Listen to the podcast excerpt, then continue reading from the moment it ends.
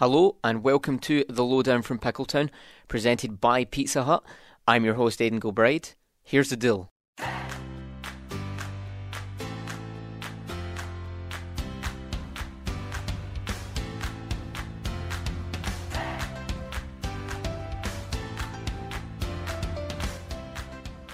And welcome back. We are joined alongside newly appointed head coach of the men's and women's tennis team here at UMO, head coach Carlos Lora. Listen, thank you very much for joining us. It'll be nice to talk to, well, basically the newbie here. Um, how are you finding things so far at UMO? Yeah, so far it's been great. I mean, love the people here. That's one of the things that kind of drew me to Mount uh, before taking the job, before even applying. Um, just knowing a little bit about the background of the program, um, knowing a little bit about Jeff Eisen, and kind of the people uh, here in the university kind of interested me, and it's been great so far. Yeah, it's it's interesting that you talk about kind of the people, um, because you know um, you came here um, from uh, Purdue University. Uh, you you you you done a lot with community engagement, and I think the all the coaches I've spoke to, even not even the coaches, the athletes in my time doing this podcast, is they all seem to talk about there's something about the community of Mount Olive. It's a little bit more close knit. Obviously, everywhere else probably feels the same, but there's something about Mount Olive. There is like a kind of close knit community here. Is is that one of the reasons, like you said, you, you were drawn here? Yeah, definitely. Um, like I said, coming from Purdue, it's it's a little bit bigger town, a little bit bigger population, just in the students in itself, and here you you can kind of get the feel of everybody's kind of supporting each other a, little bit more. It's more of a homey feel and like familiar feel from what I've noticed in, in other places that I've been at. Kind of similar to where I studied in college. So again, that's one of the main things that kind of drew me to to Mount Olive. Yeah, no, uh, the thing about kind of supporting each other because um, we I'm on the cross country team here and, and we hosted a conference uh, last at the end of last year.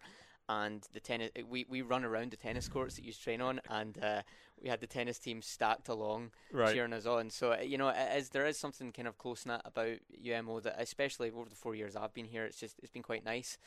Um, and you know, I'm from a kind of bigger, more built up place in Scotland, so when right. I came here, like it was very alien to me, but I've got really used to it. Right, right. Um, but yeah, uh, one of the you so you, like you said, you come in from uh, Purdue University.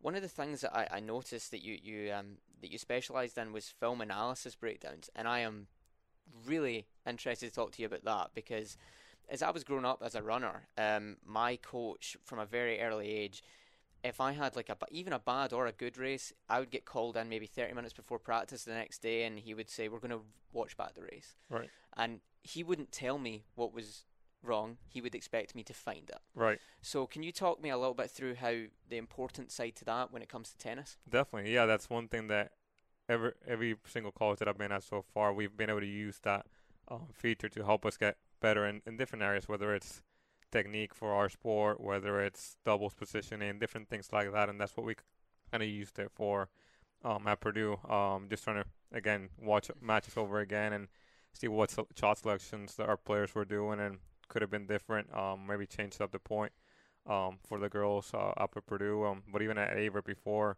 we used to use it a lot for like changing technique for the players, so that way they can have not only our voice of us guiding them through the change, but them having a mental picture of what we're trying to get to and kind of showcasing them, okay, this is where you're looking at now, and showing them a picture of somebody common that they know, maybe a pro, and that okay, this is where we're trying to get you to, mm-hmm. right? So that's again one thing that has helped us uh, with the teams that I've been at so far, and that's one thing I'm, I'm planning to implement here at Mount Olive as well. Yeah, I remember. I just there was one like I, I think I was about 15 years old, and, and and I it was it was I think it was one of my kind of first races where I was I kind of it was a breakout race for me, and I remember very clearly I got called in the next day, and I really thought I was going to get basically told how good a race I ran, and he basically showed me the race, and he went, "Okay, where did we go wrong?" And I went, "I won the race," uh-huh. and he said, "No, no, no." Tell me where you went wrong, and it took me about 25 minutes to work out that I'd ran the entire race pretty much in lane two. Okay. And he was like, "You used more energy than the person in lane one," and I was like, "Oh, wow." So I think I, I, I believe a lot in that kind of film analysis thing, and that really intrigued me when I saw that in your thing, uh, your kind of bio, and I was like, wow, okay, I definitely want to ask him about that. Right. I guess uh, just moving on, like you said, you brought it up. Uh, you come from a you you went to school in a kind of relatively small Mm. place as well. You went to A- is it Averett? Averett. Averett. Mm. So, um, but you also while you were there, you know, the former UMO assistant coach Bert Pools here. Is that was that was there that kind of UMO connection? Is that what kind of got you here? Right, definitely. Yeah, one thing that's essentially who reached out to me first when when the job position opened up. He was like, "Hey, this happened. uh, This opened up uh, at this point. If you're interested, let me know, and I can um, pass your name along." Um, so basically, like he knew me from since I was playing in college. He was my coach my last three years and worked for him uh, my first three years in college coaching. So definitely that's initially what brought me um, into the I guess job search here for Mount Olive. And I guess um, it's kind of it's uh, tennis is uh, kind of I, I I'm one of the few athletes on campus that basically competes all year round. You know, cross country and track. I'm competing the whole year round. Tennis kind of operates that way, so they've almost they started a few game, a few matches last year, and then they've obviously continued this year. You've came in in between that, so you've Right. came in halfway through the year. So how difficult a task is that for you as a coach, like coming in and having to like almost implement a style very Mm. quickly? Right. Yeah, that's one thing that for me initially in the first week or two wa- was a challenge. Honestly, um, obviously having guys and girls here that have a three different coaches in a matter of months. Mm. Um, just working through that transition and implementing what I want to see to what they've been used to, and kind of find a a mix where we can count if I need to compromise some of my things initially, so we can work on things that that's what we needed to be to be doing. Um, but yeah, I mean, like any uh other college team around, like there's a lot of different personalities as well that I had to get used to in in this first couple weeks. Um, obviously from different backgrounds, different cultures. There's the highs and the lows, and, and all the personalities that, we have on this team. Um, and that's one thing that, like any new job, any new place, I just have to get used to it and learn how to communicate my same message, but in different ways Yeah. that impacted every every player in the way that I wanted to. I think yeah, no, there is a lot of characters on the tennis team. Yeah. You know, I've been here long enough. There's there's plenty of characters in there, so Definitely, I can imagine it must be hard for you to, try and ba- um, uh, manage that. right. Um, uh, one of, one of the things that um, I guess I, I'm I'm interested to hear is like how you know coming in. It was technically two very good years for both the Mm. women and the men last year. The men, Right. it's it's it's hard to say. They definitely weren't like underdogs last year, but they realistically exceeded expectations last year to win the conference. I mean, it, it was a fantastic uh, achievement for them, and you have a lot of those athletes still back. Like you have Armando in his Mhm. final year this year. Um, so I guess from the we'll talk about the men first. Um, you know that you come into the season the defenders of the conference Mhm. championship, and um, this you know despite this they've been kind of I guess preseason polls are quite you know Mhm. not all coaches focus on them, but you've came and picked third in the preseason polls. Um, how is you a co- as a coach and uh, you know talking to your athletes? How do you approach stuff like that? Right. So initially, what what I was trying to do is figure out what their mentality was approaching the the season. And one thing I noticed, not all of them, but some of the guys, as you mentioned, since they won the conference last year, they were like, okay, we're pretty likely going to win it this year again. And I've been trying to, and I, think I've been gotten successful so far of changing that mentality. Like, no, just because we won it last year, doesn't mean we're going to do it again. Like, we still need to work hard. There's still some things we need to work on, um, to actually have the opportunity to even be in that situation to potentially win it. Um, but yeah, I mean, all the guys have been very bought into to the the style that I've been bringing, the different coaching style, the different I guess techniques, and what I've been speaking about in practices and in matches, and they're bought in now. Um, they know like, hey, it's not guaranteed we're gonna win it. We gotta work hard. Um, we gotta do some of the things that might be a little bit different from what they used to to have a chance to potentially win the conference. Yeah, I guess it's it's never like a full gone, uh, gone conclusion, especially um, w- when you come in the defenders of a tournament. There's a big target on your back. Like, Mm, that right. Everyone wants to beat you. Right. So obviously there's that added sense of pressure. Right. Um, so I'm I'm sure you know I, I know the majority of the guys in the team, so I don't think that will affect them too much. Right. um, but uh, no, definitely. Um, you know, for the guys, it's a big season ahead.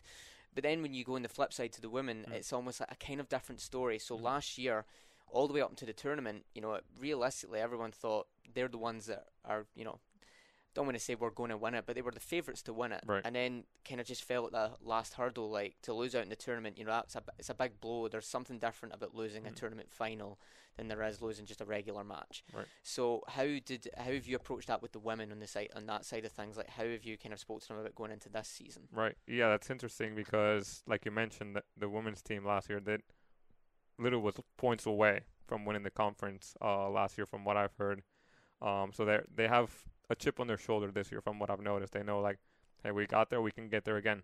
Um, and they've been actually getting at it since the start of practices. They know that they have the chance to do really well this year. Um, but again, same thing with the guys. There's just some things that we need need to fine tune a little bit to give us the best chance of being successful and potentially winning the conference this year. So Yeah, no, um, I think that, like like looking at my notes here, you know, you it was really really it must have been so unfortunate for them. It must have really hurt because the, the team that they got beaten by, obviously Erskine in that final was the only team in the entire year that actually sorry in that conference year that beat them. So it must have been really devastating, Right. you know, at the very final hurdle. So as you said, the chip on their shoulder, I think that's a good thing to have, Mhm. kind of added definitely, kind of motivation. Um, I so I guess uh, for some of your women, also some of the guys, it is kind of one of the uh, teams on campus that you know has a lot of seniors and kind of juniors. So people who are more seasoned have been here for a few years. Like I said, Armando in his final year, but Mhm. it's the same with some of the the women. So is there a hint of like they want to end on a high? yeah, that's actually th- that same phrase was one that I used early on in, the the semester. Like we want to finish this year ending on a high note for these seniors right here, right? Especially Arm- Armando, for example, having been such a successful player over the past actually every, single year he's been here. Um, he's done really well so far, and that's actually one guy I've been leaning a little bit more on. Um, just in terms of his leadership style, his work ethic is just tremendous. Um, he definitely sets the tone for all the guys on the team uh, to help us be successful on and off the court.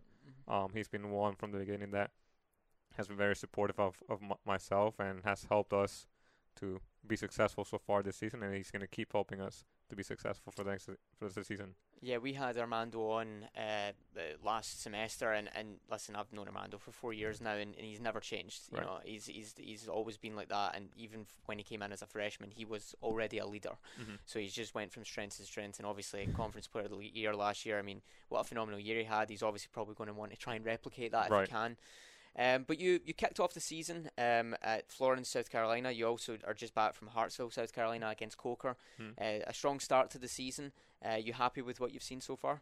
Yeah, so far, yeah. Um, that's one thing uh, that I told the guys and the girls the first day at at the Florence Invitational. For it being the first match of the season, I guess it was as expected, but we definitely did finish up on both sides with a, a very high note of what I've been wanting to see from all them. A lot of competition on all courts, a lot of energy, um, a lot of enthusiasm even from the people that are out uh, not playing at that point. Um, that's what helped us actually pull out two uh, 4-3 matches during that week, and one on, the, on the men and one on the women. Uh, actually coming down the last match to, to Ingrid on the women's side against Francis Marion, pulling out a, a great match in the third set, having all of her teammates there to back her up. That's that's what I've told all the guys and the girls from the beginning. That's what's going to help us overachieve with the talent that we have this year. So Yeah. Well, listen, um, thank you very much, Coach uh, Lora. Uh, um, I wish you the best of luck going forward Thank this you. season, and to both the men and the women. Uh, let's hope that they can uh, they can pull off uh, a win towards the end of the year. But like I said, it's early days. Let's just yeah, one step at a time. Exactly. But, uh, thank you very much for coming in. thank you for having me. This has been the lowdown from Pickletown. We'd just like to give special thanks to the University of Mount Olive's music department. Thank you very much for listening. We'll see you next time.